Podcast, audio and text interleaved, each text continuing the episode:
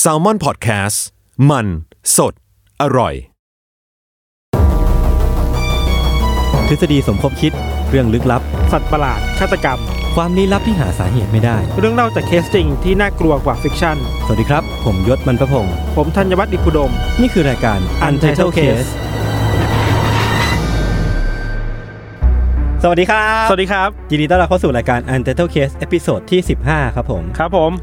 วันนี้เรามาอยู่กันในธีมเรื่องของ โรงพยาบาล ต้องเรียกว่าเป็นเหตุการณ์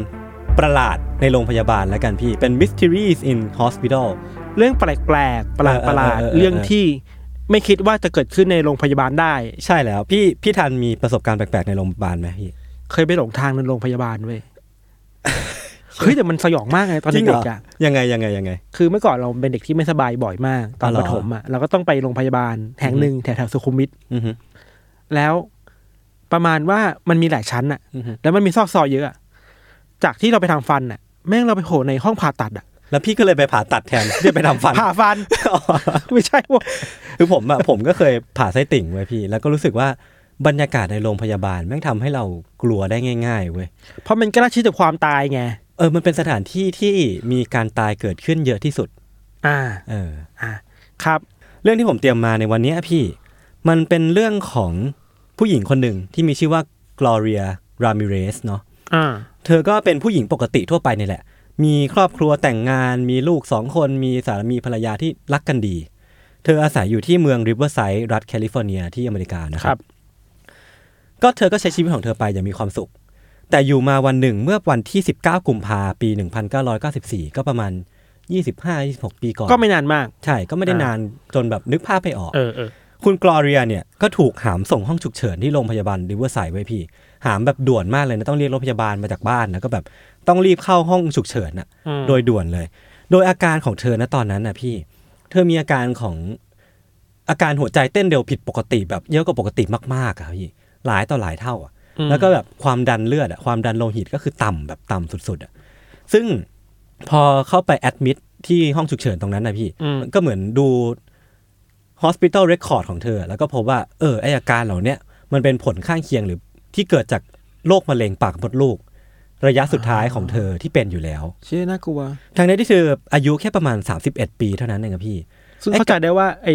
โรคมะเร็งแบบมันลูกอ่ะ ใช่ มันก็เกิดขึ้นได้กับคนในวัยนี้ด้วยเหมือนกันแต่ไม่เยอะมากอะไรอย่างงี้ป่ะ ไม่ควรมันมันแปลกมากๆที่จะเป็นถึงระยะสุดท้าย อ่า นะพี่ อ่าอ่าเราไม่รู้ตัวมาก่อนด้วยใช่ไหม เธอรู้มาก่อนหน้านี้แล้ว แต่ไม่รู้อาการนี่มัน ใช่ มัน ใช่ มัน แต่อ คืยูอถึ ดี งมะเร็งแบ วัน บ เนี้ย มันลูก ไอ้วันเนี้ยวันที่ 19 กุมภาเนี่ยอาการมันกำเริบ อ่า ก็เลยถูกหามเข้าโรงพยาบาลแบบด่วนมากๆ คือพอเข้าพอยห้องฉุกเฉินนะพี่หมอแล้วก็พยาบาลน่ะก็รู้สึกว่าเออเคสเนี้ยมันอันตรายเร่งด่วนมากๆ ก็จะแบบต้องวิ่งมากรูกันดูว่าแบบเออเราจะช่วยอะไรเขาเธอได้บ้าง อืม ก็เลยแบบดูอาการแล้วก็พยายามฉีดยาทำนู่นนี่รักษาตามขั้นตอนที่ควรจะทำทั้งหมดแล้ว แต่ปรากฏว่ากลอเรียก็ไม่ได้อาการดีขึ้นเลยเว้ยพี่ เธอก็ยังคงหายใจติดติดขัดขัดๆเริ่มพูดจาไม่ชัด แบบ อืม พูดจาไม่ได้สับ อืม ถามคำตอบคำแล้วก็ความดันเลือด ความดันโลหิต อัตราหัวใจเต้นก็ยังคงผิดปกติอยู่อย่างนั้นนะ มันเป็นผลข้างเคียงหรือว่าผลกระทบมาจากไอเหตุการณ์วันนั้นใช่ไหมที่มันส่งผลด้วยอะถูกปะ วันไหนพี่ ไอการช็อกครั้งนั้นอ่ะ มันเลยทำให้เธอเป็นแบบนี้อะไรอย่างงี้ปะ อ๋อไม่อันนี้คือวันเดียวกัน วันนี้กันเลยเหรอ เออวันเดียวกัน คือพอพอเข้าห้องฉุกเฉินน่ะเธอก็ยังไม่ได้อาการดีขึ้นเว้ยก็เลยต้องแบบ อ่าอ่าอ่า หมอพยาบาลก็เลยต้องวิ่งมาช่วยกันดูแลรักษาว่าแบบ แปลว่าหนักมาก เออจะทำยังไงดีบ้างวะ ไม่งั้นเธอเสียชีวิตแน่นอน ก็คือพอรักษายังไงก็ไม่มีทางดีขึ้นเว้ยพี่ ก็เลยตัดสินใจที่ว่าไอ้ไอ้อัตราหัวใจเต้นอ่ะมันแบบว่าเริ่มเรื่องคริติคอลเลยเว้ยก็เลยรู้สึกว่าต้องใช้เครื่องกระตุ้นหัวใจเพื่อจะถึงฮาร์ดเรทเธอกลับมา อืม ก็พอแหวกเสื้อเธอเพื่อที่จะเอาเครื่องประทับหัวใจลงไป อืม ปั๊มอ่ะ อืม ปรากฏว่าชั้นผิวหนังของเธออะตามตัวมันจะมีแบบชั้นไขมันเป็นของเหลวมันมันๆเลื่อมเลื่อมๆอะคลุมตัวเธออยู่เว้ย ที่มันควรจะอยู่ข้างในร่างกายมันออกมาเหรอ มันมีลักษณะแบบว่าอ่ะสมมติว่าเป็นแขนพิธันตัวพิธันอ่ะมันมีแบบน้ำเมือกเมือกๆดูแบบน้ำมันน้ำมันเป็นอีกชั้นหนึ่งปกคลุมผิวเธออยู่อะ ใช่น่ากลัวเออเออ แล้วก็ เออ พยาบาลเห็นอย่างนั้นก็ตกใจมากเลยเว้ยแล้วก็มีหลายพยาบาลหลายคนในนั้นอ่ะใน อ่า ในคนที่ไปช่วยกรอเรีย อ่า ได้ได้บอกว่าแบบเธอได้กลิ่น คล้ายๆ ผลไม้แปลกๆ ออกมาจากปากของกลอเรียนะตอนนั้นเว้ย โหมัน หลายเลเยอร์มากเลยนะ เออ มันคืออาการแบบหลายเลเยอร์อะ ใช่ ก็คือ น่ากลัว เอ่อพยาบาลก็เก็บความสงสัยนี้ไว้ เออ แล้วก็พยายามรักษากลอเรียต่อ ปรากฏว่าพอการรักษาไม่คืบหน้าไว้ยพี่ ก็เลยจำเป็นที่หาวิธียังไงก็ได้ที่จะมารักษาเธอต่อ ก็เลยต้องรู้สึกว่าหมอต้องเจาะเลือดเว้ย พอพยาบาลคนหนึ่ง เอาเข็มเข้าไปเพื่อที่จะเจาะเลือดจากแขนของเธอ ปรากฏว่าพอจิ้มเข้าไปแล้วดึงออกมา เลือดที่ออกมา มันมีกลิ่นแอมโมเนียอยู่เว้ย เป็นกลิ่นแอมโมเนียที่แรงมากแบบแรงแบบเตะจมูกอะคือพยาบาลก็สงสัยเว้ยก็แบบ เอ้ยทำไมคนเราเลือดมันถึงมีกลิ่นแอมโมเนียได้วะ ซึ่งพยาบาลก็ไม่น่าจะผิด เพราะว่า ใช่พยาบาล เขาอยู่กับเรื่องมูนี้มาเขาน่า ใช่ จะรู้ว่านี่คือกลิ่นของแอมโมเนี มั ย น จ ผิ ริ ด ง ป ๆ ก อะ ติ เออ ก็คือพอได้เลือดที่มีกลิ่นแอมโมเนียออกมา เธอก็ยื่นเข็มเนี้ยให้คุณหมอเพื่อที่จะไปดู แต่ปรากฏว่าทันทีที่ยื่นเข็มเนี้ยให้คุณหมอเสร็จอะพยาบาลที่เป็นคนเจาะเลือดอะสลบไปเว้ย อยู่ดีก็สลบล้มลงไปเลยอะ ที่เพิ่งเอาเลือด เออ ของกรอเรียนี่ออกมาเนี่ยนะ ใช่แล้วก็ล้มสลบแล้วก็ล้มลงไปเลยเว้ยก็แบบสร้างความตื่นตกใจจนต้องหามเธอไปไว้บนเตียงคนไข้อ่ะ กลายเป็นว่าจากพยาบาลกลายเป็นผู้ป่วยคนหนึงแล้ ใช่ ว แล้วคือพอหมออ่ะเอาเข็มฉีดยาที่ได้เลือดของกลอเรียไปดูอ่ะปรากฏว่ามันมีฟองเล็กๆ สีน้ำตาลอ่อนๆเว้ย อ่า แบบเต็มไปหมดเลยนะ คือเลือดของเธอมันมีลักษณะที่ผิดปกติมากๆ มีทั้งกลิ่นแอมโมเนีย แล้วก็มีฟองสีน้ำตาลอ่อนๆที่ไม่รู้มาจากไหนเว้ย อืม เออ คือพอพยาบาลล้มลงไปเสร็จแล้วอะสถานการณ์ก็ยังคงวุ่นวายอยู่เว้ย หมอที่ได้รับไอ้เข็มฉีดเลือดของไอ้เข็มที่มีเลือดของกลอเรียอยู่ อื อะ มอืมอืม ก็รู้สึกว่ามีอาการหน้ามืดขึ้นมาเว้ยผะอืดผะอม จนต้องแบบขอออกไปพักข้างนอกห้องอะ แปลว่าไม่ต้องมีผิดอะไรผิดปกติกับเลือดของกรอเรียแล้วแหละ ต้องมีอะไรผิดปกติกับร่างกายของกลอเรียเว้ย เออเออ คือพอหมอเอาไปนั่งพักข้างนอกอะอยู่อยู่ได้ไม่นานเว้ย เธอก็ล้มพับเป็นลมลงไปอีกคนหนึ่งเว้ย คือหมอ หมอเป็นลมลงไป สองคนแล้วนะ สองคนแล้วในเหตุการณ์ห้องห้องฉุกเฉินก็ยังวุ่นวายต่อเลยพี่ปรากฏว่าคนที่สามก็ตามมา เป็นพยาบาลอีกคนหนึ่งที่แบบกำลังรักษากลอเรียอยู่อะก็ล้มเป็นลมล้มพับไป แต่คนเนี้ยเป็นลมได้ไม่นาน แต่พอตื่นขึ้นมา ปรากฏว่าเธอบอกว่าเธอไม่สามารถขยับแขนขาตัวเองได้อะ อ่า เป็นอัมพาตชั่วคราวเว้ยพี่ ไปถึงคนที่เพิ่งล้มไป เออ คืออยู่ดีเธอก็บอกว่าเธอไม่สามารถขยับแขนขาตัวเองได้มันรู้สึกชาไปหมดอะไม่รู้เพราะอะไรเว้ย อาจจะแอสซูมได้ไหมว่าสองคนก่อนหน้านี้อ่ะก็อาจจะเจออาการคล้ายๆกัน ใช่ใช่ อ่า แต่แค่เขาสองคนนั้นไม่ได้ยังไม่ได้ฟื้นขึ้นมาเพื่อที่จะบอกอาการตัวเองได้ อ่า คือเหตุการณ์เนี้ยไม่ใช่แค่สามคนนี้เว้ยแต่ว่ามันมีเพิ่มอีกสี่ห้าคนน่ะเป็นลมสลบมีอาการหน้ามืดรู้สึกว่าจะเป็นลมลมพับไปให้ได้ อ่า ทำให้คนทั้งห้องฉุกเฉินตรงนั้นน่ะเกือบทั้งห้องฉุกเฉินน่ะต้องอพยพออกมาจากห้องฉุกเฉิน มันต้องคอรันทีนแล้วแหละ เออหนีออกไปจากศพกลอเรียให้ได้ไกลที่สุดเว้ยเหลือไว้ให้แบบบางคนน่ะที่ต้องที่ต้องคอยรักษาประคองอาการกลอเรียไว้อยู่อะเพราะว่าเธอก็ยังไม่ได้เสียชีวิตตอนนั้น เธอเธอไม่ตายถูกป่ะ ใช่ โอเค ทำให้ต้องมีแบบหน่วยหน่วยที่แบบเสียสละตัวเองอะเพื่อที่จะดูแลรักษากรอเรียอยู่ตอนนั้น คือ พี่ ด้วยจรรยาบรรณของหมออ่ะ ใช่ มันไม่สามารถทิ้งคนไข้ได้ ใช่ไหมคนไข้อยู่ข้างหน้านะคุณจะหนีมาไม่ได้อะ ใช่ คุณมาช่วย ใช่ สาม ใช่ คนน่ะ หลังจากนั้นนะพี่ หลังจากที่แบบคนอพยพหนีไปหมดแล้วอะแล้วก็เหลือกลุ่มคนไว้กลุ่มเดียวเพื่อที่รักษากรอเรีย จากนั้นไม่นานเว้ยหัวใจเธอก็วายลงแล้วก็เสียชีวิตลง ในในห้องผ่าตัด ในห้องฉุกเฉิน ห้องฉุกเฉิน นั่นแหละ นั้นๆใช่ไหม อืม ผลสรุปของเหตุการณ์เนี้ยพี่คือกรอเรียเสียชีวิตเนาะ ครับ แต่ปรากฏว่ามีคนป่วยจากเหตุการณ์นั้นทั้งหมดอะที่เป็นหมอพยาบาล หน่วยงานแพทย์อะป่วยทั้งหมด 23 คน ต้องแอดมิดนอนโรงพยาบาลถึง 5 คน แปลว่ามันต้องมีอะไรผิดปกติแล้วจ ใช่ ริงๆแหละ ต้องมีอะไรผิดปกติกับร่างกายของกลอเรียนะ อ่า ตอนนั้น อ่า แน่ๆเว้ยพี่ พี่ว่าแปลกไหมทำไมศพ หรือว่าร่างกายคนเรามันถึง จะส่งพิษออกมาได้ขนาดนี้วะ เราอะคิดแทนการเป็นกอเรีย อืม คือขนาดที่เขาเอาสารอะไรออกมาเอาเลือดออกมาแล้วมันทำส่งผลคนได้ขนาดนี้แปลว่า เออ แล้วตัวเธอเองอะ ใช่ ที่ต้องอยู่กับสิ่งนั้นเยอะมากๆในร่างกายตัวเองอะ เออ มันคงทรมานมากๆอะ เป็นไปได้ว่าเธอกำลังซัฟเฟอร์กับสิ่งนั้นนั่นแหละพี่ เออ แต่ว่าด้วยความที่อาการของเธอมันส่งผลให้เธอรู้สึกว่าพูดไม่ได้สับแล้วอะ่ะ มันส่งผลเอฟเฟกต์ไปหมดทั้งร่างกายของเธอทั้งสมองของเธออะไรเงี้ย แล้วมันคงเป็นอาการที่ไม่สามารถจะบอกได้ว่า ใช่ ฉันเป็นอะไรอะ ใช่ใช่ใช่พอกลอเรียเสียชีวิตลงอะ่ะพี่ อืม มันก็ต้องมีหน่วยงานหน่วยหนึ่ง เพื่อที่จะเข้ามาตรวจสอบว่าอะไรทำให้เกิดเหตุการณ์ ปล่อยพิษ ชันสูตรศพอะไรอย่างนี้ปะ เออเออยังไม่ถึงขั้นชนะสูตร แค่มาเช็คอัพ follow up เหตุการณ์เนี้ยที่เกิดขึ้นนะพี่ เออเออเออ โดยหน่วยงานที่เข้ามาดูอะ ต้องใส่ชุดป้องกันรังสีที่ชื่อว่า hazmat อะคือแบบว่าเป็นป้องกันรังสีที่อ่ะพี่อาจจะเคยเห็นในหนังอะ ที่แบบ ชุดแบบสเตนเจอร์ติงอะ ตัวใหญ่ เออที่ต้องแบบกันรังสีแบบ อ่าอ่า โห อ่า ใหญ่โตเลยอะ ๆา เพื่อจะมาดูว่า เอ้ย ร่างกายกรอเรียมันมีอะไรผิดปกติวะ ก็เข้าใจได้ว่ามันอาการมัน เออ ยิ่งใหญ่มากอะ แต่ปรากฏว่าก็ยังไม่มีหลักฐานอะไรที่บ่งบอกว่าร่างกายกรอเรียมันผิดปกติ อืม แล้วก็ยังไม่สามารถให้คำตอบได้นะขนาดนั้น พอยังไม่มีสาเหตุที่แน่ชัดนะพี่ มันทำให้สื่ออะที่ได้รู้ข่าวเรื่องเนี้ย อ่ะ มันก็ไปทำคอนเทนต์ต่างเอาละเอาละ ๆนานา มันตั้งชื่อคดีนี้ของกลอเรียว่า The Toxic Lady เว้ย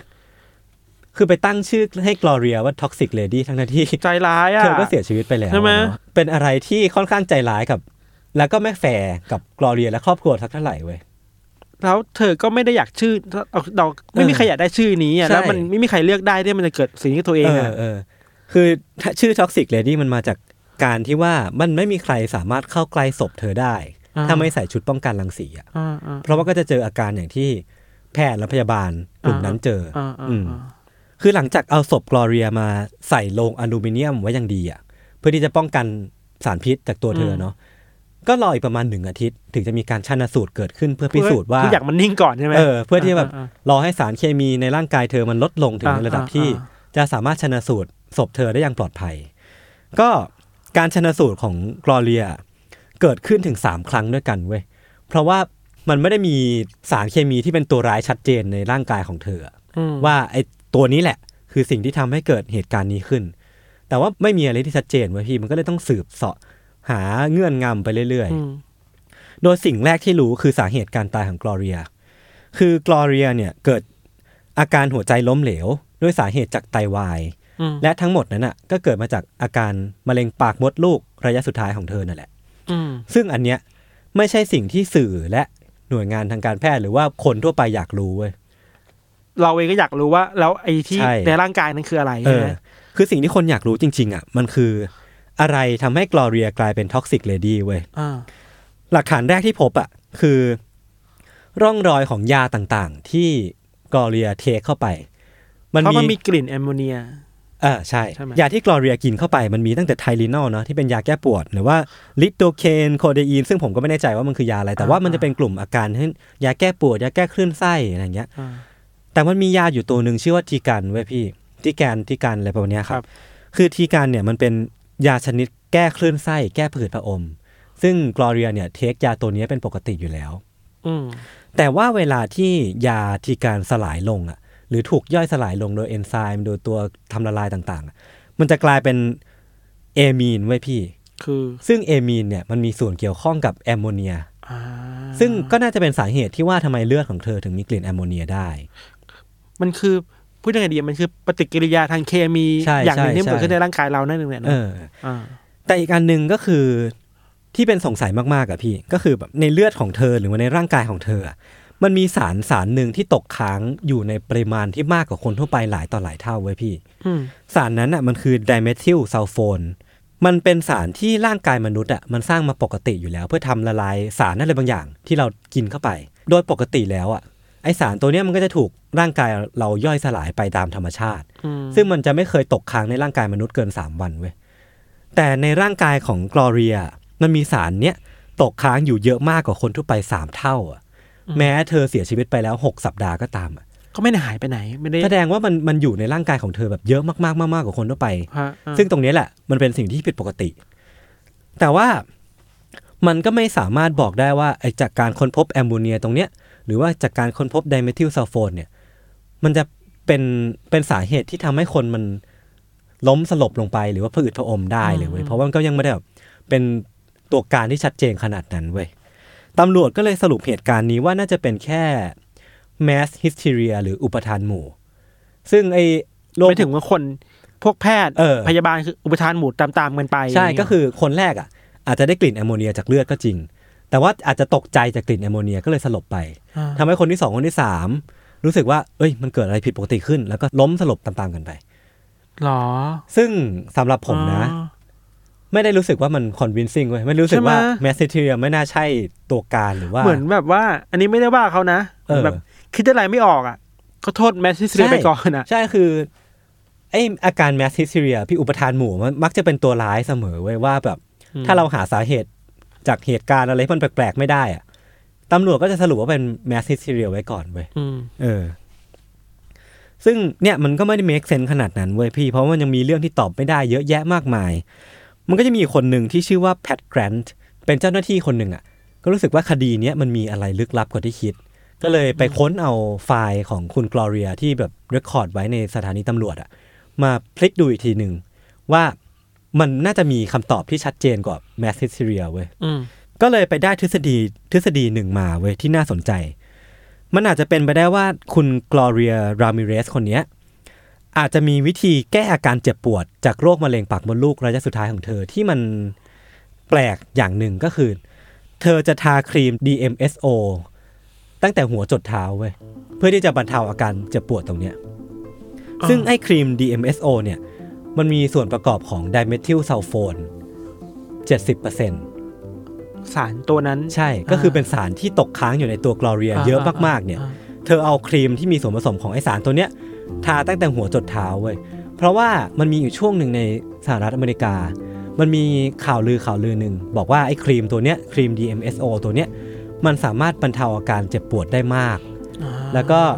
สามารถลดอาการเครียด ลดอาการเจ็บปวดได้ คนก็เลยนินิยมที่จะทาไอ้ครีมตัวเนี้ยเออไม่ว่าจะเป็นนักกีฬาที่แบบเจ็บปวดจากการแข่งก็จะทาไอ้ครีมตัวเนี้ย แต่มันก็มีคนทาด้วยเหมือนกันไหมนะหรือว่าเธออาจจะทาด้วยด้วยปริมาณที่มากเกินไป ซึ่งภายหลังก็มีคนเอามาบอกว่า ไอ้ครีม DMSO เนี่ย มันไม่ได้ช่วยอะไรในการแก้ปวดเลยเว้ย อ่า มันมีแต่จะทำให้สารตัวนี้มันตกค้างในร่างกาย อ่า คนก็เลยเลิกทาไป แต่ว่าคุณกลอเรียเนี่ย อาจจะรู้สึกว่าเธอทรมานกับการเจ็บปวดนี้มากอะ่ะ จนไม่รู้จะหาตัวช่วยไหนอะ่ะ เข้าใจเถอะนะ ก็เลยไปสรรหาไอ้ครีมตัวเนี้ยมาทาเว้ยทำให้แบบมีสารไดเมทิลซาโฟนเนี่ยตกค้างอยู่ในตัวเธอเต็มไปหมดเลย อืมอืม และไอตัวไดเมทิลซัลโฟนนะพี่ ถ้ามันไปผสมกับออกซิเจน ปริมาณหนึ่ง อืม มันจะสามารถกลายเป็นไดเมทิลซัลเฟตได้ ซึ่งใครใคร กำลังงงกับศัพท์เคมีไม่เป็นไร คือไดเมทิลซัลเฟตเนี่ย มันเป็นสารสารหนึ่ง ที่ถ้ามันมีสถานะเป็นแก๊สอะพี่ มันจะเข้าไปทำลายเซลล์ลูกตา ปอด ปากเรา อ่า และอาจทำให้ส่งผลทำให้เกิดอาการชาตามร่างกายได้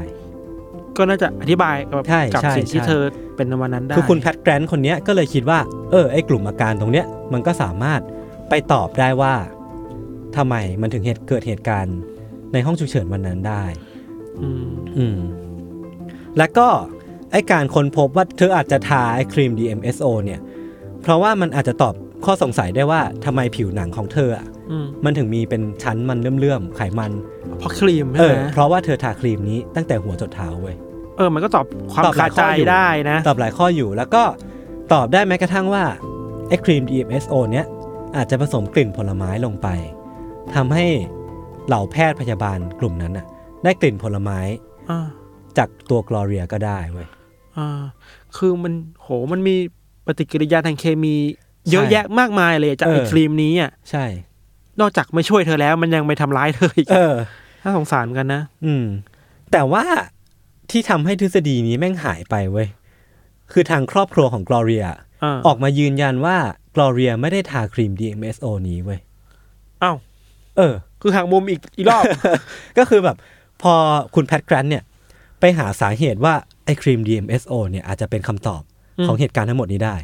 ตัวครอบครัวของกลอเรียเองก็ออกมายืนยันว่าคุณกลอเรียเนี่ยไม่ได้เป็นคนทา DMSO นี้เว้ยแล้วก็ไม่เคยมีครีม DMSO นี้อยู่ที่บ้านเลย อ้าว เออ แล้วมีคำมีคำเฉลยไหม ไม่มี อ้าวเชี่ยจบแบบ ใช่ ขอโทษทุ ทิ้ ก ง ค ไว้ น อย่างนี้เลยเหรอ ขอโทษทุกคนคือผมอะพยายามหาคำตอบแล้ว แต่ว่ามันไม่มีคำตอบไหนที่รู้สึกว่ามันไอเนี่ยแหละ คือร้อยเปอร์เซ็นคือตัวการ เออ คือ แต่ว่า เหตุ ถ้า การณ์เนี้ย ฟังที่ยศมามันมันก็เมงเซนกับไอ้ครีมอันนี้นะ คือ ใช่ มันตอบได้เกือบทุกอย่างเลยนะ เออ มันเกือบแล้วเว้ย แต่ว่าหลักฐานยืนยันจากครอบครัว กลับมาบอกว่าเธอไม่กลอเรียไม่เคยทาครีม DMSO นี้เว้ย ตอนนี้ก็ยังไม่รู้ ตอนนี้ก็ยังไม่รู้ มันเป็นปริศนาทางวงการแพทย์ประมาณหนึ่งเลยเว้ย ว่า เอ้ยเหตุการณ์ทำไมศพ หรือว่าร่างกายคนเรามันสามารถปล่อยสารพิษอะไรบางอย่างออกมา ขนาดนั้น ส่งผลให้คนสลบ หรือว่ามีอาการผะอืดผะอมคลื่นไส้ป่วยกันไปยี่สิบกว่าคนอ่ะ เออ มันแปลกมากๆเลยเว้ยพี่ เวลาเราพูดถึงเรื่องแบบนี้เราคิดว่ามันมันมีแค่ในหนังอะ เออ เราเคยดูหนังเชิงเนี้ย เออ เชิงที่มันแบบไปชันสูตรศพ อือฮึ เราเจอเรื่องราวในศพที่มันแบบแปล ใช่ กๆ ใช่ อะสมมติว่าจะเป็นหนังผีนะ อืม ถ้ามันพอมันเป็นหนังผีอะมันก็อธิบายได้ในตากะแบบผีๆอ่ะ เออ แต่อันนี้พอมันเป็นวิทยาศาสตร์อ่ะ มันก็ต้องการคำอธิบายที่ make sense ป่ะนะ ใช่ต้องมีคำอธิบายที่มันสมเหตุสมผล แต่บัง ไป เอิญว่าไอ้คำอธิบาย เออ ที่มันสมเหตุสมผลอ่ะ มันถูกหักล้างด้วยคำพูด ใช่ คำเดียวว่า อ๋อเธอไม่ได้ใช้ เออจากครอบครัวของเธอเองที่คอยประคบประหงมดูแลรักษาอาการเธอมา มันเป็นไปได้ไหมอันนี้คิดแบบมั่วมั่วซั่วมากเลยนะ อืม มันเธอ มันจะมีตัวละครมากกว่านั้นน่ะ อืมเธออาจจะแอบทาเหรอ ไม่รู้อาจจะมีตัวละคเออรอ อะไรบางอย่าง ไม่แน่ใจเหมือนกัน ทั้งคนทั้งสิ่งของที่มันส่งผลต่อการเสียชีวิตในครั้งนั้นน่ะ อือฮึ เราว่าเราก็พูดไม่ได้ว่าเราไม่ได้เป็นคน ใช่ อยู่ในเหตุการณ์หรืออยู่ใน ใช่ เหตุหลักฐาน ใช่ ในขนาดนั้นใช่ไหม มันก็มีอีกทฤษฎีหนึ่งไว้ยพี่ที่ผมรู้สึกว่ามันก็ไม่ได้น่าเชื่อถือขนาดนั้น อืม มันคือทฤษฎีที่ว่า พยาบาลที่อยู่ในห้องฉุกเฉินตอนนั้นนะครับ หยิบถุงน้ำเกลือหรือว่าถุงใส่ยาผิด เอาไปให้กลอเรียผิดใบ เออ และทำให้สารในถุงน้ำถุงถุอ่ายงาที่ผิดใบนั้นน่ะ อ่าอ่า ส่งผลให้เกิดเหตุการณ์แปลกๆอย่างนี้ได้ เออ ซึ่งมันก็ไม่ได้มีหลักฐานยืนยันเว้ยก็เลยไม่รู้สึกว่าเป็นทฤษฎีที่น่าเชื่อถือขนาดนั้น เชี่ยจบแบบจบแบบเคว้งมากเลย เคว้งทั้ง เออก รอเรียเองนะแล้วเคว้งทั้งสิ่งที่เราอยากรู้เกิดอะไรขึ้นกับหมอกับพยาบาลน่ะ ใช่ อย่างเราเราไม่ซื้อเหตุผลเรื่องคริสเตียอยู่แล้ว เราคิดว่ามัน ผมก็ไม่ซื้อเหมือนกัน ช่องว่างมันเยอะอ่ะ คือไอ้แมสซิสเรียเว้ยพี่ มันขอนอกเรื่องนิดนึงแล้วกัน อ่า คือแมสซิสเรียมันมีคดีหนึ่งที่สหรัฐอเมริกามั้งหรือที่ญี่ปุ่นก็ไม่รู้อะมันเป็นโปเกมอนตอนหนึ่งเว้ย เออ ที่มันแบบเป็นตอนที่ปิกาจู อ่า ปล่อ จำ ย ได้จำได้ ป ป ล่ ล่ อ อย ยปล่อยแสงเยอะ ปล่อยทันเดอร์โบลหรือว่าอะไร เออ สักอย่างที่มันแบบเป็นภาพสลับน้ำเงินแดงรัวๆ และเหตุการณ์นั้นน่ะทำให้ให้เด็กหลายต่อหลายคนเป็นพันคนทั่วประเทศอ่ะต้องแอดมิดโรงพยาบาลพร้อมกันอ่ะ เออจำได้จำได้ เออเออ ซึ่งตำรวจก็ออกมาสรุปเหตุการณ์เนี้ยว่าเป็นแมสซิสเทียเว้ย ยุคนั้นมันยังไม่มีโซเชียลมีเดียในการคอนเน็กคนเห็น เออ เหตุการณ์ เออ แล้วคริสเตียตามเขาอ่ะ ใช่ใช่ก็เลยไม่แน่ใจเหมือนกันว่า เออ อะไรมันคือเบื้องหลัง เอออย่างเคสแบบคริสเตียนี่ก็น่าเอามายกสักตอนหนึ่งนะ เฮ้ย แต่ว่าสิ่งที่ไม่เคว้งเว้ยพี่ มันคือความทรมานละกันเนาะ อืม อืมมันคือภาพของความทรมานของผู้หญิงคนหนึ่งที่ ใช่ใช่ ถ้าเธอได้ทาครีม DMSO นั้นจริง ๆ อ่ะ มันแสดงว่าเธอซัฟเฟอร์ จากความทุกข์ทรมานของเธอมาก อืม ๆจนนั้นเธอต้องไปหาทางช่วยเหลือ ที่จริง ๆ เธออาจเธอก็อาจจะรู้อยู่แล้วอะว่า อืมอืมอืม ไอ้ตัวเนี้ยไอ้ครีมตัวเนี้ยก็อาจจะไม่ได้ช่วยเธอมาก แต่ว่า อืม มันไม่มีทางอื่นแล้วอะ มันตั้งคำถามไปถึงการเข้าถึงระบบสาธารณสุข อันนี้ก็ไม่แน่ใจเพราะว่าเราก็ไม่ได้ไปอยู่ตรงนั้นนะเนาะอืม ในอเมริกามันจะมีปัญหาอย่างนี้มานานสักพักแล้วแหละ อืมอืม แบบการเข้าถึงของคนเราอะไรเงี้ยครับ แต่สุดท้ายแล้วอย่างที่ยศบอกคือ ก็น่าเห็นใจ อืม แล้วก็น่าสงสารแล้วว่า คนเรามันถ้าถ้าเขาไม่ได้เจ็บปวดมากขนาดนั้นน่ะ เออ เขาคงไม่เลือกที่จะ อืม หาทุกๆอย่างมาช่วยชีวิตเขาหรอก ใช่ นั้น ใช่ แปลว่าไอ้โจทย์หรือคำตอบที่มันมีอยู่ในระบบอะมันไม่ตอบเขาไง อืม อะไรเงี้ยครับ อินเคสว่าถ้าทฤษฎีนี้เป็นจริงอะ ใช่ครับ แต่ว่าอีกอันหนึ่งที่น่าเศร้าก็คือชื่อ The Toxic Lady ที่จะติดตัวเธอไปต แต่ ลอด เนี่ยกใจล ร้ายมากเลย เออ ไม่รู้ถ้าเราเป็นครอบครัวเธอเราก็คงโกรธสื่อประมาณหนึ่งเนาะที่ว่าแบบอยู่ดีมาตั้งชื่อให้แม่ ให้แฟนเราอย่างนี้ก็รู้สึก อืม ไม่พอใจเหมือนกันอะ อยากขายข่าวอะอยากขาย เออ ชื่อที่มันก๊อปปี้ที่มันเท่ๆอะ ใช่ แต่ความจริงคือ คุณก็ไม่ได้เข้าใจไม่ได้เห็นใจกับ อืม สิ่งที่เกิดขึ้ อื น ม กับเขาเลยอะไรเงี้ย เรื่อง ครั ที่ บ ผมเอามาเล่าวันนี้ก็มีประมาณนี้ครับ ก็ไปรอติดตามต่อในเบรกหน้าว่าพี่ธันจะเอาเรื่องอะไรมาเล่า ครับ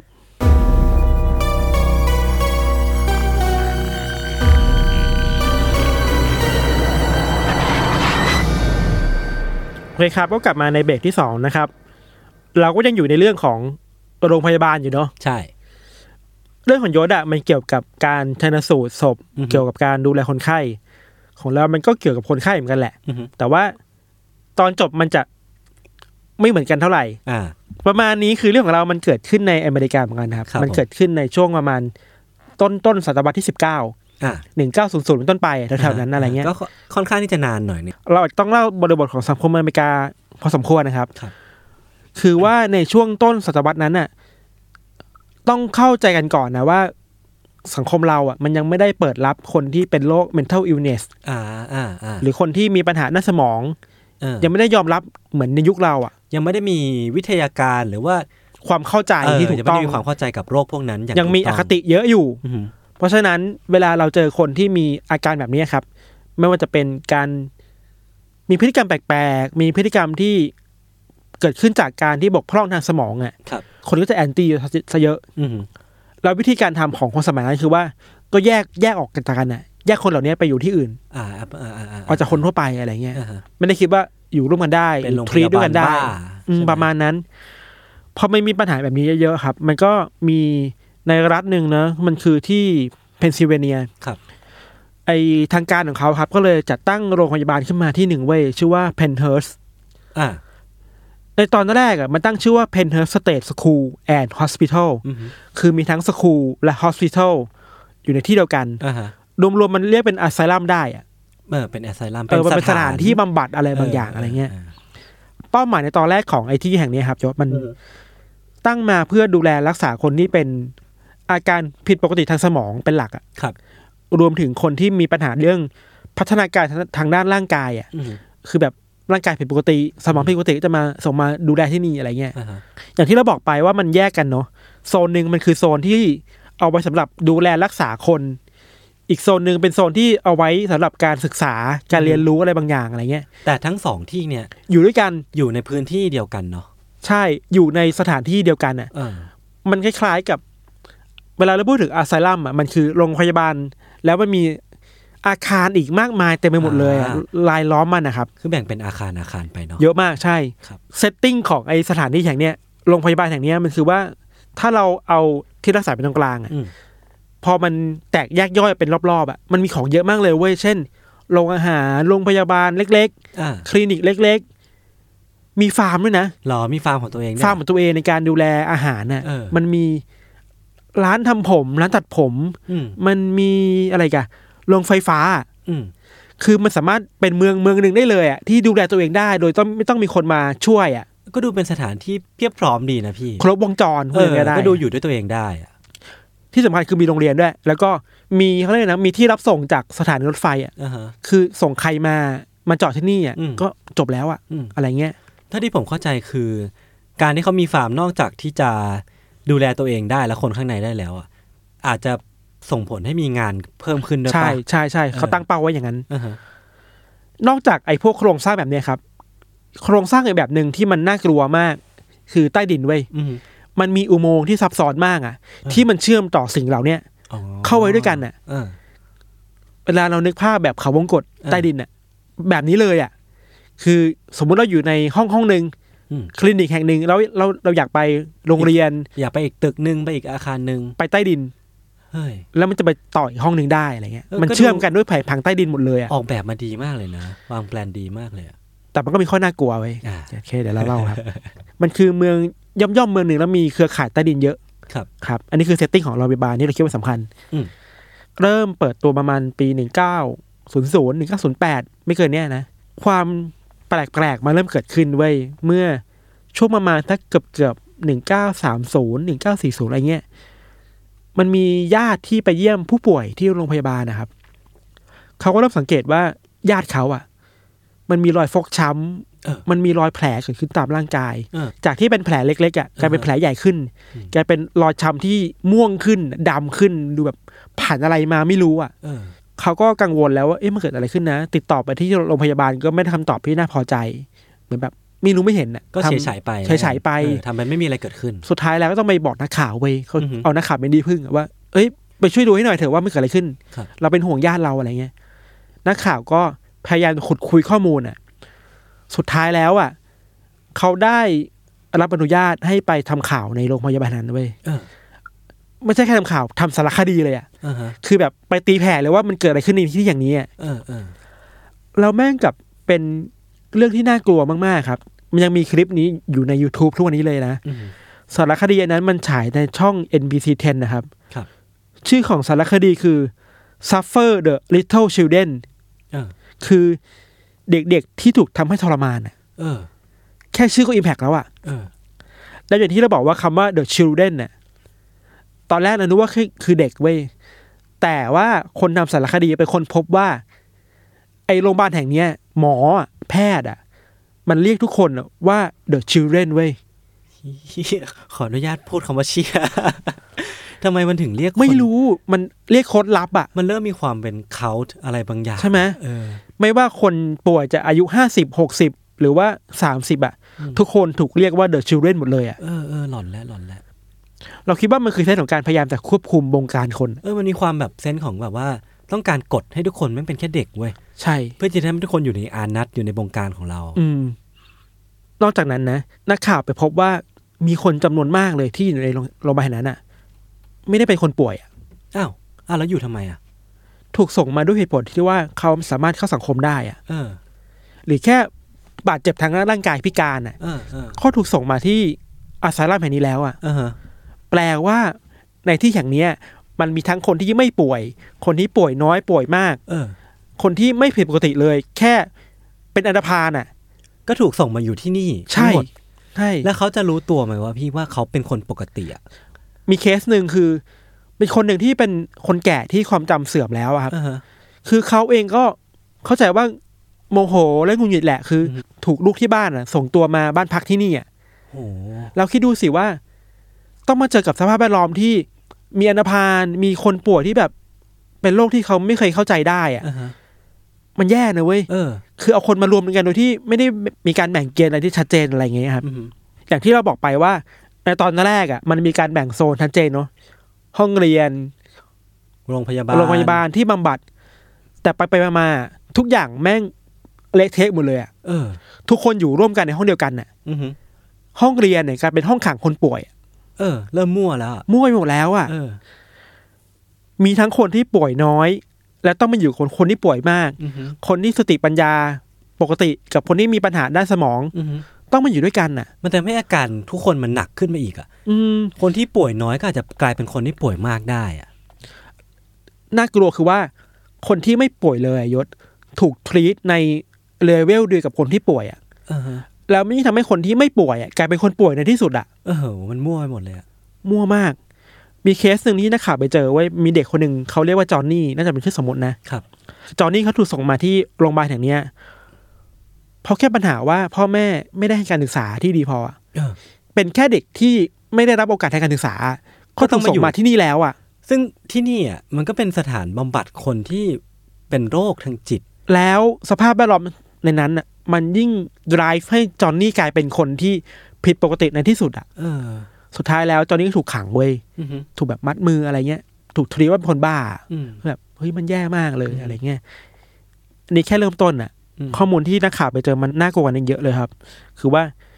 นอกจากแค่จอห์นนี่อะลองคิดดูจอห์นนี่แค่เป็นเป็นแค่คนเดียวอะ อือฮึ ในนั้นน่าจะมีคนที่โดนมาเหมือนจอห์นนี่อีกเยอะมากอะครับยศเคสหนึ่งที่คนพูดถึงเยอะ แล้วมันถูกเอาไปใช้ในชั้นศาลในเวลาต่อมานะคือ มีคนคนหนึ่งเข้าใจว่าก็มีอาการก้าวร้าวอ่ะ อืม ชอบไปบูลลี่คนอื่นในโรงพยาบาลอาจจะเพราะเขาป่วยหรือว่าเพราะอะไรอันนี้ไม่รู้นะ แต่แค่ปลายทางคือพฤติการมีก้าวร้าวแล้วไปทำคนอื่น เขาชอบไปกัดเพื่อนอ่ะกัดคนป่วยอ่ะ เออ สิ่งที่หมอทำคืออะไรรู้ป่ะไปจับคนที่กัดคนนั้นมา แล้วเลาะฟันออกจากปากทั้งหมดเลยอะ ไอ้บ้า บางเรื่องเล่าบอกว่าการเลาะฟันครั้งเนี้ยเลาะแบบสดๆอ่ะ ไม่ได้มีการฉีดยาไม่ได้มีการทำอะไรเลยเลาะแบบเลาะแล้วทิ้งอ่ะเอาฟันทิ้งพื้นอ่ะฟันทิ้งพื้นทีละทีละซี่สองซี่อ่ะ คือเส้นประสาทในฟันอ่ะ ใช่ไหม ในในช่องปาก มันถึ เย ง อะ สมอง มาก นะ มันเยอะมากเลย แสดงว่ามันต้องเจ็บปวดมากๆอ่ะพี่ มันทรีด้วยพฤติการแบบ โอ้โห มันเถื่อนอ่ะ ไม่ได้มองว่าเขาเป็นคนแล้วอ่ะ เออเออเออ โยนคิดว่ามีแค่คนคนเดียวบ้าล่ะที่จะโดนแบบเนี้ยเราคิดว่ามันต้องมีคนอีกเยอะแยะมากมายที่เจอการทรีตแบบนี้แบบมิสแฮฟแบบนี้อะ มันต้องมีแน่นอน ซึ่งเราจะรู้หรือไม่รู้ก็ ยังไงก็ต้องมีเกิดเกิดขึ้นแน่นอนอะ อีกเรื่องหนึ่งคือว่ามีคนที่ก็ชอบไปบูลลี่คนอื่นในโรงพยาบาลอะไรอย่างเงี้ยอย่างที่เราบอกมันมีอุโมงค์ข้างล่างใช่ไหม อ่าอ่าอ่า อุโมงค์บางเขตอ่ะแม่งกลายเป็นพื้นที่ในการรวมกลุ่มกันเพื่อบูลลี่กันอ่ะ อืม หยิบคนมาข้างบนเพื่อมาบูลลี่ข้างล่างอ่ะ เออ นี่คือผู้ป่วยด้วยกันเองนะ อ่าฮะ คือมันมันกลายเป็นแบบนั้นไปแล้วอะไรเงี้ย อืม แล้วสิ่งที่หมอทำก็น่ากลัวมากเว้ยคือว่า หมอบอกกับคนที่ไปบูลลี่อะว่า ผมอ่ะจะให้บทเรียนคุณนะ คุณจะไม่ตายหรอก แต่คุณจะเจ็บปวดอย่างที่สุดอ่ะ โอ้โห โดยการเอายามาฉีดอะ เออ ฉีดที่ท้องอะยาอะไรไม่รู้ทำให้คนคนหนึงมันแบบกระวนกระวาย มันเจ็บปวดมันร้อนไปหมดทั้งตัวนี่มันกันทรมานปะวะ มันคือการทรการทรมาน แล้วเท่าที่ ผมรู้สึกว่ามันน่ากลัวเว่าพี่คือไอ้ไอ้อาณาเขตแห่งเนี้ยมันปกครองตนเองได้อะมันไม่ ใช่ จำเป็นต้องไปพึ่งใครเลยแสดงว่าเหตุการณ์ที่แบบทรมานโหดร้ายอย่างเงี้ยมันสามารถเกิดขึ้นไปได้เรื่อยๆเลยปะวะพี่ ใช่ แล้วที่บานปลายมากคือว่า การทำร้ายกันน่ะ การ abuse กันน่ะ มันเกิดขึ้นในหมู่คนป่วยด้วยกันเองอ่ะ เออ เพราะมันไม่ถูกการดูแลโดยด้วยที่วิธีการที่ดีพออะ อ่าฮะ แพทย์ที่เป็นที่พึ่งได้ ก็ แพ กลับทย์ด้วยการไปคนที่ abuse อีกอ่ะ เออ อย่างที่ยศบอกว่ามันทำอะไรกันก็ได้ในโรงพยาบาลนั้นใช่ปะ อืม ในสารคดีนั้นเราไปดูมาครับ มันมีนักข่าวไปสัมภาษณ์ ผู้ป่วยคนหนึ่งนักข่าวถามประมาณว่า ครั้งสุดท้ายที่ญาติมาหาคุณน่ะ เมื่อไหร่เขาตอบว่า 20 ปีที่แล้ว โอ้โห แปลว่าคนในนั้นน่ะต้องเจอประสบการณ์แบบเนี้ย อย่างน้อย 20 ปีอ่ะ เออ ถูกอบิว20 ปีอ่ะ ซึ่งยี่สิบปีนี่โคตรนาน 5ปี 5 วัน ชั่วโมงเดียวบางทีเราก็ไม่ไหวแล้วนะ เออ คนเราปกติดีหรือบางคนอาจจะไม่ปกติอะต้องเจอกับกับการ abuse แบบนั้นนะเราไม่สามารถมีปากมีเสียงได้อะ อืม เพี้ยแม่งโคตรน่ากลัวเลย เออ อันนี้มันจะมีดีเทลอีก เราขอ disclaimer ว่ามันน่ากลัวมาก ครับ เนาะสำหรับผู้ฟังนะครับ อืม อันนี้คือคดีที่เขาถูกเอาไปส่งส่งไว้ฟ้องศาลกันน่ะ ในเอกสารที่เขาฟ้องอ่ะ พูดอะไรไว้เยอะมากลงเรียนเยอะมาก อันนี้ย้ำว่า disclaimer ว่าน่ากลัว มีทั้งการเขียนและร้องเรียนว่า คนไข้ที่ถูกเจ้าหน้าที่ข่มขืนน่ะ เออ อันแรกอีกอันหนึ่งคือ คนไข้ถูกเจ้าหน้าที่ตีด้วยอาวุธอ่ะ อ่าฮะ หรือบางทีเอากุญแจอะมาทิ่มร่างกายเพื่อทรมานเขาอ่ะ มัน มันจะทำอะไรก็ได้แล้วอ่ะ มันไม่มีจรรยาบรรณใดๆต่อไปแล้วอ่ะ อีกคดีหนึ่งคือว่าคนไข้ที่น่าจะมีอาการผิดปกติทางด้านการเคลื่อนไหวอะเคลื่อนไหวช้าหรือบอบบางอะไรเงี้ยเขาถูกสตาฟคนหนึ่งอ่ะอุ้มขึ้นอ่ะ อืม แล้วก็โยนจากมุมห้องหนึ่งไปอยู่อีกมุมมุมห้องหนึ่งอ่ะ โอ้โห เพื่อลงโทษอ่ะ เพียงพอแค่ว่าเขาเดินไม่เหมือนคนปกติ อาจจะพูดอะไรขัดใจหรือว่าทำอะไรขัดใจอ่ะ เออ แต่มันก็ไม่มีสิทธิ์ที่จะทำเขาแบบนั้น ไม่ ปะ มี วะ สิทธิ์แน่นอน หรือว่าอีกคนหนึ่งก็ถูกสตาฟเอาเข็มขัดถอดออกมาแล้วฟาด อืม ทุกวันทุกวันทุกวัน ไม่ เพื่อล ต่าง ง อะไร โทษเขา กับแบ อะ บ พวกทาสเลยอ่ะ ใช่ไหม อืม มันมีตำนานหรือเรื่องเล่านะครับว่าเขาเล่าว่า ในนั้นน่ะมีคำพูดติดปากอยู่สามเรื่องเว้ยย้ำว่าเป็นเรื่องเล่านะอาจจะไม่จริงจริงรู้นะคำแรกคือ don't touch me อย่าจับฉัน อืม คำที่สองคือ don't hurt me อืม อย่าทำร้ายฉันคำที่สามคือ don't rape me โโห อย่าข่มขืนฉันน่ะสามคำเนี้ยไอ้เฮียโคตรน่ากลัวเลย เออ คือถ้ามันเป็นสามคำที่คนทั่วไปในนั้นน่ะ คนทุกคนในนั้นพูดกันเป็นปกติคือ สถานที่นี้แหละแม่งไม่ปกติเว้ย แทนที่มันจะเป็นโรงพยาบาลที่ทำให้คนมันดีขึ้นน่ะ เออเออ มันกลายเป็นที่ลงทันคนน่ะ อืม และทำตามอำเภอใจอ่ะ อืม นอกจากคดีนี้นะ นอกจากพวกการทำร้ายร่างกายครับยศ ความน่ากลัวมากๆของโรงพยาบาลเนี่ยนี่คือว่า สภาพข้างในอ่ะแม่งเฮี้ยมากเว้ย พูดได้ไหมวะ ได้แหละพี่พูดไปแล้ว คือแม่งมันแย่มากจนใช้ต้องใช้ต้องใช้คำนี้อ่ะ เออ ในสารคดีเหมือนกันน่ะเขาไปถ่ายทอดตามจุดต่างๆ ของโรงพยาบาลน่ะพวกพัดลมพวกเตียงนอนเก้าอี้อ่ะทุกที่เต็มไปด้วยแมลงวันน่ะ โอ้โห แสดงว่ามันสกปรกมากเลย มากมากๆเว้ย มีคำพูดหนึ่งที่คนในนั้นพูดแล้วทำให้เราเห็นภาพชัดเจนมากเลยครับ คือว่า ถ้าคุณเข้าไปในโรงพยาบาลแห่งนี้เมื่อไหร่อ่ะกลิ่นที่คุณจะได้สัมผัสชัดเจนที่สุดอะคือกลิ่นฉี่คนอะ โอ้โห แย่ขนาดนี้ ไม่อยากนึกภาพเลยรู้สึกว่าภาพจิต ถ้าเราเข้าไปในนั้นมันจะแย่ลงแค่ไหนอะ ถูกอบิวทุกวัน เออ ถูกทำร้ายทุกวัน สภาพแวดล้อมย่ำแย่ มีแต่เชื้อโรค อืมมันไม่มีไม่มีอะไรในนั้นเลยที่จะชุบชูจิตใจเรา หรือว่าทำให้จิตใจเรา มันดีขึ้นอ่ะ อืม สุดท้ายแล้วครับ พอสารคดีนี้มันเผยแพร่ออกไปอ่ะ มันก็กลายเป็นกระแสสังคม อือฮึ มาก ๆ เลยอ่ะ อืม คนก็ตกใจว่ามันมีสิ่งนี้เกิดขึ้นได้ในเมืองของฉันได้ยังไงวะ เออ จนมันก็มีคนเอาเรื่องไปฟ้องร้องศาลแล้วก็สุดท้ายแล้วศาลก็มีคำสั่งต้องปิดกิจการของไอเพนเฮิร์สเนี่ยในปี 1987 โอ้โห ตั้งแต่ต้นต้นคอสอก ลมๆอ่ะ 80 ปีอ่ะ คนถูกอบิวไม่ต่ำกว่า 50 ปีอะไปยังต่ อ่ะพี่ทานบอกว่ามันเป็นต้นต้นหนึ่งเก้าศูนย์ศูนย์เนาะต้นต้นนั้นอ่ะ ผมก็นึกว่าเหตุการณ์นี้มันจะอยู่ไม่นานขนาดนี้เว้ย ำถ้า exactly ตัวเลขเลยคือว่าเปิด 1908 ปิด เออ 1987 คือมัน อ่ะ นานมากนะ มันคือชีวิตคนคน ช่วงชีวิตหนึ่งหนึ่ง ใ หนึ่งชีวิตคนอ่ะ มันเป็นไปได้ว่าอาจจะมีเด็กที่เกิดข้างในนั้น และเสีย เป็นไปได้ ชีวิตลงข้างในนั้นก็ได้ ใช่ มีรายงานด้วยว่าบางคนก็ถูกทำร้ายจนตาย มีบางคนถูกทำร้ายจนเสียชีวิตอะไรเงี้ยคือ เออ พวกนี้ว่าถูกนำไปเป็นคดีทางศาลหมดเลย อือฮึ สุดท้ายก็ผิดจริง โคตรนาน มีคนตายจริง อืม มีคนต้อง โดนรับโทษแล้วอะไรเงี้ย แล้วพวกเจ้าหน้าที่ในนั้นลงเอยยังไงวะพี่ อันเนี้ยก่อนจะบอกว่าลงเอยยังไงแม่งมีประเด็นอันหนึ่งไว้ยคือว่าจำนวนเจ้าหน้าที่ในนั้นอะส่วนใหญ่แม่งไม่ใช่หมออะ อ้าวเหรอ ไปจ้างคนมาดูแลอะ เออเออ แล้วหมอพวกเนี้ยไม่ได้มีการเทรนนิ่งเลยอะหมายถึงว่าหมอที่อยู่แล้วครับ อือหือ ไม่ได้เทรนนิ่งคนที่ให้มาดูแลคนไข้เลยอะสุดท้ายแล้วคุณจะทรีตได้ไงคนไข้ก็ได้อะ อืม มันเลยกลายเป็นปัญหาแบบนี้ไง อืม กลายอาบิวแบบนี้ไง เออ เพราะว่ามันไม่มีมาตรฐานอะไรเลยมาช่วยดูแลคนอะไรเงี้ย พอมันเป็นแบบนี้แล้วเนอะเราคิดว่า มันก็น่าสงสัยแหละว่า อะไรวะมันทำให้คนคนเราอ่ะ มันกล้าทำกับคนแบบนี้ได้อ่ะ อือหือ มันก็เลยมีทฤษฎีอยู่ประมาณสองสามอย่างเนาะ ครับ ข้อแรกเลยคือเรื่องจำนวนประชากรเว้ยมันมีสถิติอันหนึ่งครับ ในช่วงเวลาหนึ่งเนี่ยเขาบอกว่าโรงพยาบาลแห่งเนี้ยมันมี capacity จุผู้ป่วยได้ประมาณหนึ่งพันเก้าร้อยคน แต่ที่มันมีอยู่ในตอนนั้นจริงๆอ่ะคือสองพันแปดเว้ โอ้ ย โหเกินมาหลายเท่า เกินมาเกือบพันอ่ะ อืม จุได้พันเก้ามีสองพันแปด อืม คือแม่งแน่นมากอ่ะ เออ เดินไปไหนต้องชนกันอ่ะ นอนชนกันอ่ะ ห้องห้องหนึ่งคือแออัดมากๆอะไรเงี้ย เมื่อความแออัดมันเยอะ เคสมันเยอะ มันก็เป็นไปได้มากๆ ที่สตาฟหรือคุณหมออ่ะ มันจะ จะ เกิดอาการ ปล่อยปละละเลยอ่ะ อ่า ดูแลได้ไม่เท่าที่ควรอ่ะ อาจจะมีหมอที่ดีนะ เราเชื่อว่าอาจจะมีคนที่ดีอยู่ในนั้น แต่ว่า ด้วยที่มันดูแลได้ไม่ทั่วถึงเนี่ยไม่ไม่สามารถเข้าไปจับทุกเคสได้อะไรเงี้ยครับ อีกอย่างหนึงคือว่ามันก็ตั้งคำถามกับเรื่องการเกณฑ์คนเข้ามาในโรงพยาบาลแห่งเนี้ย อย่างที่เราบอกว่ามันมีทั้งคนที่ปกตินะ มันมีแค่คนที่เรียนไม่เก่งอ่ะ อืม มันมีแค่คนพิการ อืม เกิดอุบัติเหตุ ถูกส่งมาที่นี่แล้วอ่ะ มันแปลว่าสังคมอเมริกาหรือในรัฐรัฐนั้นมันแค่เอาคนที่ไม่รู้จะดีลยังไงอ่ะส่งมาที่นี่หมดเลยอ่ะใช่ป่ะ เหมือนเป็นสถานที่ถ้าไม่รู้จะแก้ปัญหายังไง หรือว่ามีเด็กมี เออ ปัญหา มีคนแก่ที่ความจำไม่ดี แล้วก็อารมณ์รุนแรงก็ส่งมาที่นี่โดยที่ไม่ได้สนใจด้วยซ้ำว่าจะรักษาเขายังไงอ่ะ เออ ไม่สนใจที่จะเข้าใจด้วยซ้ำว่าปัญหาของเขาคืออะไร มันก็แค่ คิ ส่ง ด มา ไม่อ ที่ อก นี่ อะ อะเออ คิดไม่ออกทำไงดีอ่ะโยนไปโรงพยาบาลนี้แล้วกัน เออ แย่มากอะเนาะ อีกประเด็นหนึ่งคือว่าเรื่องงบประมาณเว้ย ครับ นักข่าวเนี่ยครับก็ไปเทียบงบประมาณว่า มันเยอะน้อยแค่ไหนอ่ะ อือหือ แม่งเปรียบเทียบเห็นภาพมากเลยเว้ยเขาเขาไปเปรียบเทียบกับสวนสัตว์อ่ะ อืม เขาบอกว่าสวนสัตว์แห่งหนึ่งอ่ะมันจะมีงบประมาณดูแลสัตว์ ประมาณตัวละ 7.1 ดอลลาร์ อืม ส่วนงบประมาณในการดูแลผู้ป่วยในโรงพยาบาลเนี้ยมีแค่ 5.9 ดอลลาร์เอง น้อยกว่าสัตว์อ่ะ เออ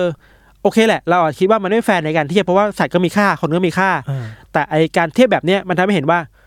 เอยชีวิตคนมันถูกลดทอนไปแค่ไหนวะ อืมอืมอื ใช่ไหม เพียงแค่เขามีอาการบางอย่างที่คุณไม่เข้าใจมันแค่นั้นเอง อืม ทั้งหมดเนี่ยครับ มันก็อธิบายได้ในเชิงโครงสร้างว่า อืม โอเค ในการดูแลคน อืม สถานที่เป็นยังไง งบประมาณเป็นยังไง แต่อันนึงอ่ะ มันทำให้เราคิดถึงการทดลองอันหนึ่งเว้ยเขาเรียกว่า Stanford Experiment อืม มันเป็นการทดลองที่นักจิตวิทยาครับ เอารับสมัครคนเป็นสองกลุ่ม กลุ่มหนึ่งเป็นนักโทษ อีกกลุ่มหนึ่งเป็นผู้คุม คือมาโลเปอ่ะมีทั้งกลุ่มที่โลเปเป็นนักโทษ อีกคนหนึ่งเป็นโลเปเป็นผู้คุม แล้วทั้งทั้งสองกลุ่มอ่ะต้องอยู่ในเรือนจำเว้ย อืม แล้วให้ดูว่ามันจะเกิดอะไรขึ้น เออเออเออ ตอนแรกครับไอการทดลองเนี่ยมันกะว่าจะทดลองคน 14 วัน เพื่อดูนะว่าเกิดอะไรขึ้นอย่างเงี้ยผลคือว่าทดลองไปได้แค่ 36 ชั่วโมงอะ่ะคนไม่เริ่มสึกสติแล้วอะ่ะ โอ้โห ไม่ถึงนักโทษนะ คนที่โรลเพลย์เป็นนักโทษนะเริ่มเริ่มไม่ไหวแล้วเริ่มเริ่มฟูมฝ่ายเริ่มร้องไห้แล้วว่าไม่อยู่แล้วไม่ไหวแล้วนะครับ มันเกิดขึ้นเพราะว่าทุกคนในนั้นน่ะมันอินกับบทบาทมากเกินไปอ่ะ อืม โดยเฉพาะผู้คุมอ่ะมันเริ่มมีพฤติกรรมที่ทำตามอำเภอใจมากขึ้นน่ะ อืม มีบังคับให้นักโทษอะแก้ผ้า เออ ยึดเตียงนอน หรือว่าทำอะไรแปลกๆอ่ะคือมัน abuse แบบมากมายละมหาศาลมากครับ อืม จนสุดท้ายแล้วอ่ะการทดลองเนี้ย จบได้แค่ 6 วันด้วย เออ จากตั้งเป้าไว้ว่าจะมากกว่านั้นอ่ะสุดท้ายแค่ 6 วันต้องเลิกแล้วอ่ะเรื่องมันบานปลายมากๆกว่านี้อ่ะ แสดงว่าหกวันก็เต็มที่แล้วสำหรับสติของมนุษย์ทั่วไป ใช่ ที่จะรับได้ว่าแบบถูกกดขี่อยู่อยู่ในที่ที่ อืม สภาพจิตใจไม่ได้รับการเยียวยาดูแล มองในเชิงสังคมได้ไหมนะว่า ไอการมอบอำนาจให้คนน่ะในที่ อ่า ปิดแบบเนี้ยในที่ อ่า ที่มันพึ่งตัวเองได้แบบเนี้ย น่ากลัว แค่ 6 วันมันสามารถทำอะไรได้ตามใจชอบขนาดนี้ อืม เราคิดดูกับโรงพยาบาลนี้สิ แปดสิบปี แปดสิบปีอ่ะ หกวันหกสิบเท่าสี่พันแปดร้อยเท่า เชี่ยมากอ่ะ เออ หกวันคนคนหนึ่งมันก็ทนไม่ไหวแล้วอ่ะ เออ แล้วคิดดูกับคนป่วยที่ไม่มีปากไม่มีเสียงอ่ะต้องทนอยู่กับสิ่งนี้ ชั่วชีวิตหนึ่งอ่ะ อืมเชื่อแม่งเขาไม่ควรเจออะไรแบบนี้เปล่าวะนะ ไม่ควรไม่ควรเลย สรุปคือว่าเราคิดว่านะ อันนี้ในแนวคิดของเราเองนะเราคิดว่าอำนาจไม่งน่ากลัวเว้ย อืม อำนาจของคนที่เป็นสตาฟ อืม อำนาจของคนที่เป็นหมอ อืม ที่มันสามารถควบคุมที่นั้นได้อะแล้วอย่างที่เราบอกบริบทมันคือว่า เป็นที่ที่อยู่ได้ด้วยตัวเองไม่ต้องพึ่งพาอะไร แล้วตัดขาดจากภายนอกอะสวรรค์น่ะ สวรรค์ของคนที่บ้าอำนาจอะ อืม แล้วโอเคแหละ คนอาจจะดีก็ได้นะ แต่พอมันอยู่ในอำนาจแบบนั้นเรื่อยๆอะสุดท้ายมันก็โดนอำนาจ abuse เองปะวะ เออ แล้วมันก็ไป abuse คนอื่น อืม ทำให้คนอื่นก็ไป abuse กันเองอีกทีหนึ่งอ่ะ อืม มันเป็นวงจรของการ abuse แบบไม่รู้จบอ่ะ เออ เนี่ยทำให้ไอ้กรณีของโรแบร์ตเนี่ยมันน่ากลัวเว้ย อืม เราทิ้งท้ายไว้หน่อยนิดนึงว่า หลังจากที่โรงพยาบาลนี้มันปิดในปี 1987นะครับ แม่งกลายเป็นที่ล่าท้าผีของอเมริกาเลยเว้ย หรอ คือเป็นที่สถานที่ยอดฮิตเลยว่ะ เออ เพราะข่าวมันใหญ่มากไง เออ แม่งมีเรื่องเล่าแบบอันนี้เราก็ไม่รู้มันจริงมันนะ พวกล่าท้าผีอะพวกยูทูบเบอร์อะ เออ แม่งจะเล่ากันไว้ว่า ถ้าคุณไปในอุโมงค์ข้างใต้โรงพยาบาลอ่ะ อืม คุณจะเจอกับฟันอ่ะ ฟันของนัก คนที่อยู่ข้างในนั้นที่โดนถอนออกมา ใช่ ฟันบางอย่างไม่งยังอยู่กับพื้นอยู่เลยอ่ะ น่ากลัว ไอ้เหี้ยเหี้ยถ้ามันเรื่องจริงก็น่ากลัวมากๆอะหลักฐานมันอยู่ตรงนั้นน่ะ เออ แล้ววันนี้ครับ มันก็ถูกเทคโอเวอร์ไปแล้ว อ่าเหรอ คือพื้นที่ตรงนั้นที่ดินตรงนั้นก็คือถูกเทค โรงพยาบาลนั้นน่ะ ให้ทายทำเป็นไร คุก ไม่อะบ้านผีสิงเว้ย เหรอ เชื่อมากอ่ะ ไอ้บ้าแล้วใครจะกล้าไปวะ เฮ้ยมันมีคนไปเว้ย เหรอ มันมีโฆษณาในพวกแบบท่องเที่ยวอ่ะ มันดูเป็นบ้านผีสิงที่น่าจะเฮี้ยนที่สุดในโลก เพราะว่าดูประวัติ เออ แบ็กกราว เออ มันดีกว่า เออ พี่ มันมันมีโลโก้ของมันเอง หรือว่ามีก๊อปปี้ว่าเป็น most haunted place in US อะไร เอาไป เงี้ย เถอะเอาไปเถอะ แต่มีคนต่อต้านนะ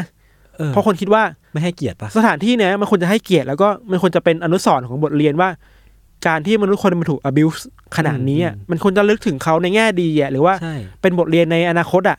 แต่นี่คือขยี้มากเกินไปปะวะ คอมเมอร์เชียลอีก เออมาคอมเมอร์เชียลอีกอ่ะ อืม มันก็ไม่เหมาะหรือเปล่าอะไรเงี้ย ม แต่ก็ยังเปิดอยู่ก็ยังมีคนไปเรื่อยๆอะไร อื เงี้ ม ย อืม เลยสุดท้ายครับ สารคดีเนี่ยมันไปสัมภาษณ์ผอด้วยนะ อืม แล้วผออะหมอเขาเนี่ย ชื่อว่าเจสซี่ อืม นามสกุลเฟีย เจสซี่เฟีย เฟียคือ F E A R ก็คือแปลว่ากลัวเลยตรงๆเลย ใช่ เออ เชี่ยแม่งบังเอิญ อะ คนที่ชื่อว่าความกลัว แล้วตัวผอเองอ่ะพี่มีส่วนร่วมหรือส่วนรู้เห็นกับเรื่องนี้มากแค่ไหน มีอยู่สองทางสองเวเวแรกคือว่ารู้หมดแต่ทำอะไรไม่ได้ อ่ะ เพราะว่าข้อข้อจำกัดในเชิงนโยบายสองคือก็ถูกอำนาจที่มันอยู่ในนั้นน่ะก็ abuse เข้ามาเรื่อยๆอะ อืม เขาเลยไม่ได้คิดเฉยชาไปแล้วอะ อืมอืมอืม ซึ่งก็น่ากลัวทั้งสองอย่าง ใช่ ประมาณนี้ครับ เรื่องของเราครับ น่ากลัวชิบหาย คือผมว่ามันเป็นเรื่องของโชคดีแล้วอ่ะ โชคดีเหลือเกินที่ปัจจุบันอ่ะ เราเข้าใจโรคจิตเภทมากขึ้นอ่ะ ไม่งั้นเราก็จะรู้สึกว่าเขาก็อยู่ฝั่งเดียวกันหมดอ่ะเนาะ อืม อะไรก็ตามที่มันผิดแปลกไปจากความเข้าใจของมนุษย์ทั่วไปปกติ อืม เราก็จะจัดให้ไปอยู่อีกฝั่งหนึ่ง เราก็จะไปแปะป้ายว่า อันนี้ เออ คือสิ่งที่ผิดปกติอะ ซึ่งมันก็ไม่ควร แล้วก็เห็นผลลัพธ์ที่มันน่ากลัวมากๆ จากเรื่องของพี่ทัน ใช่ ไอโรงพยาบาลนี่เราคิดว่ามันควรจะเป็นที่รักษาคน กลับเป็ ทำให้คนมันดีขึ้น น่ะ เออ มันกลายเป็นที่ลงทานคนตามอำเภอใจอ่ะ อ่าฮะ นรกอ่ะ เออมันคือนรกดีๆนี่เองอะ ครับ โอเค ประมาคณบ นี้ครับ ก็สำหรับวันนี้ก็ขอจากไปด้วยความบรรยากาศของความหลอกหลอน ความเฟียร์ น่ากลัวใช่ไหม โอเค ก็ติดตาม u n t e r Case ต่อได้ในเอพิโซดหน้า ครับ ทุกช่องทางของ s ซ l m o n Podcast เช่นเคยครับผม วันนี้ก็ขอลาไปก่อน สวัสดีครับ สวัสดีครับ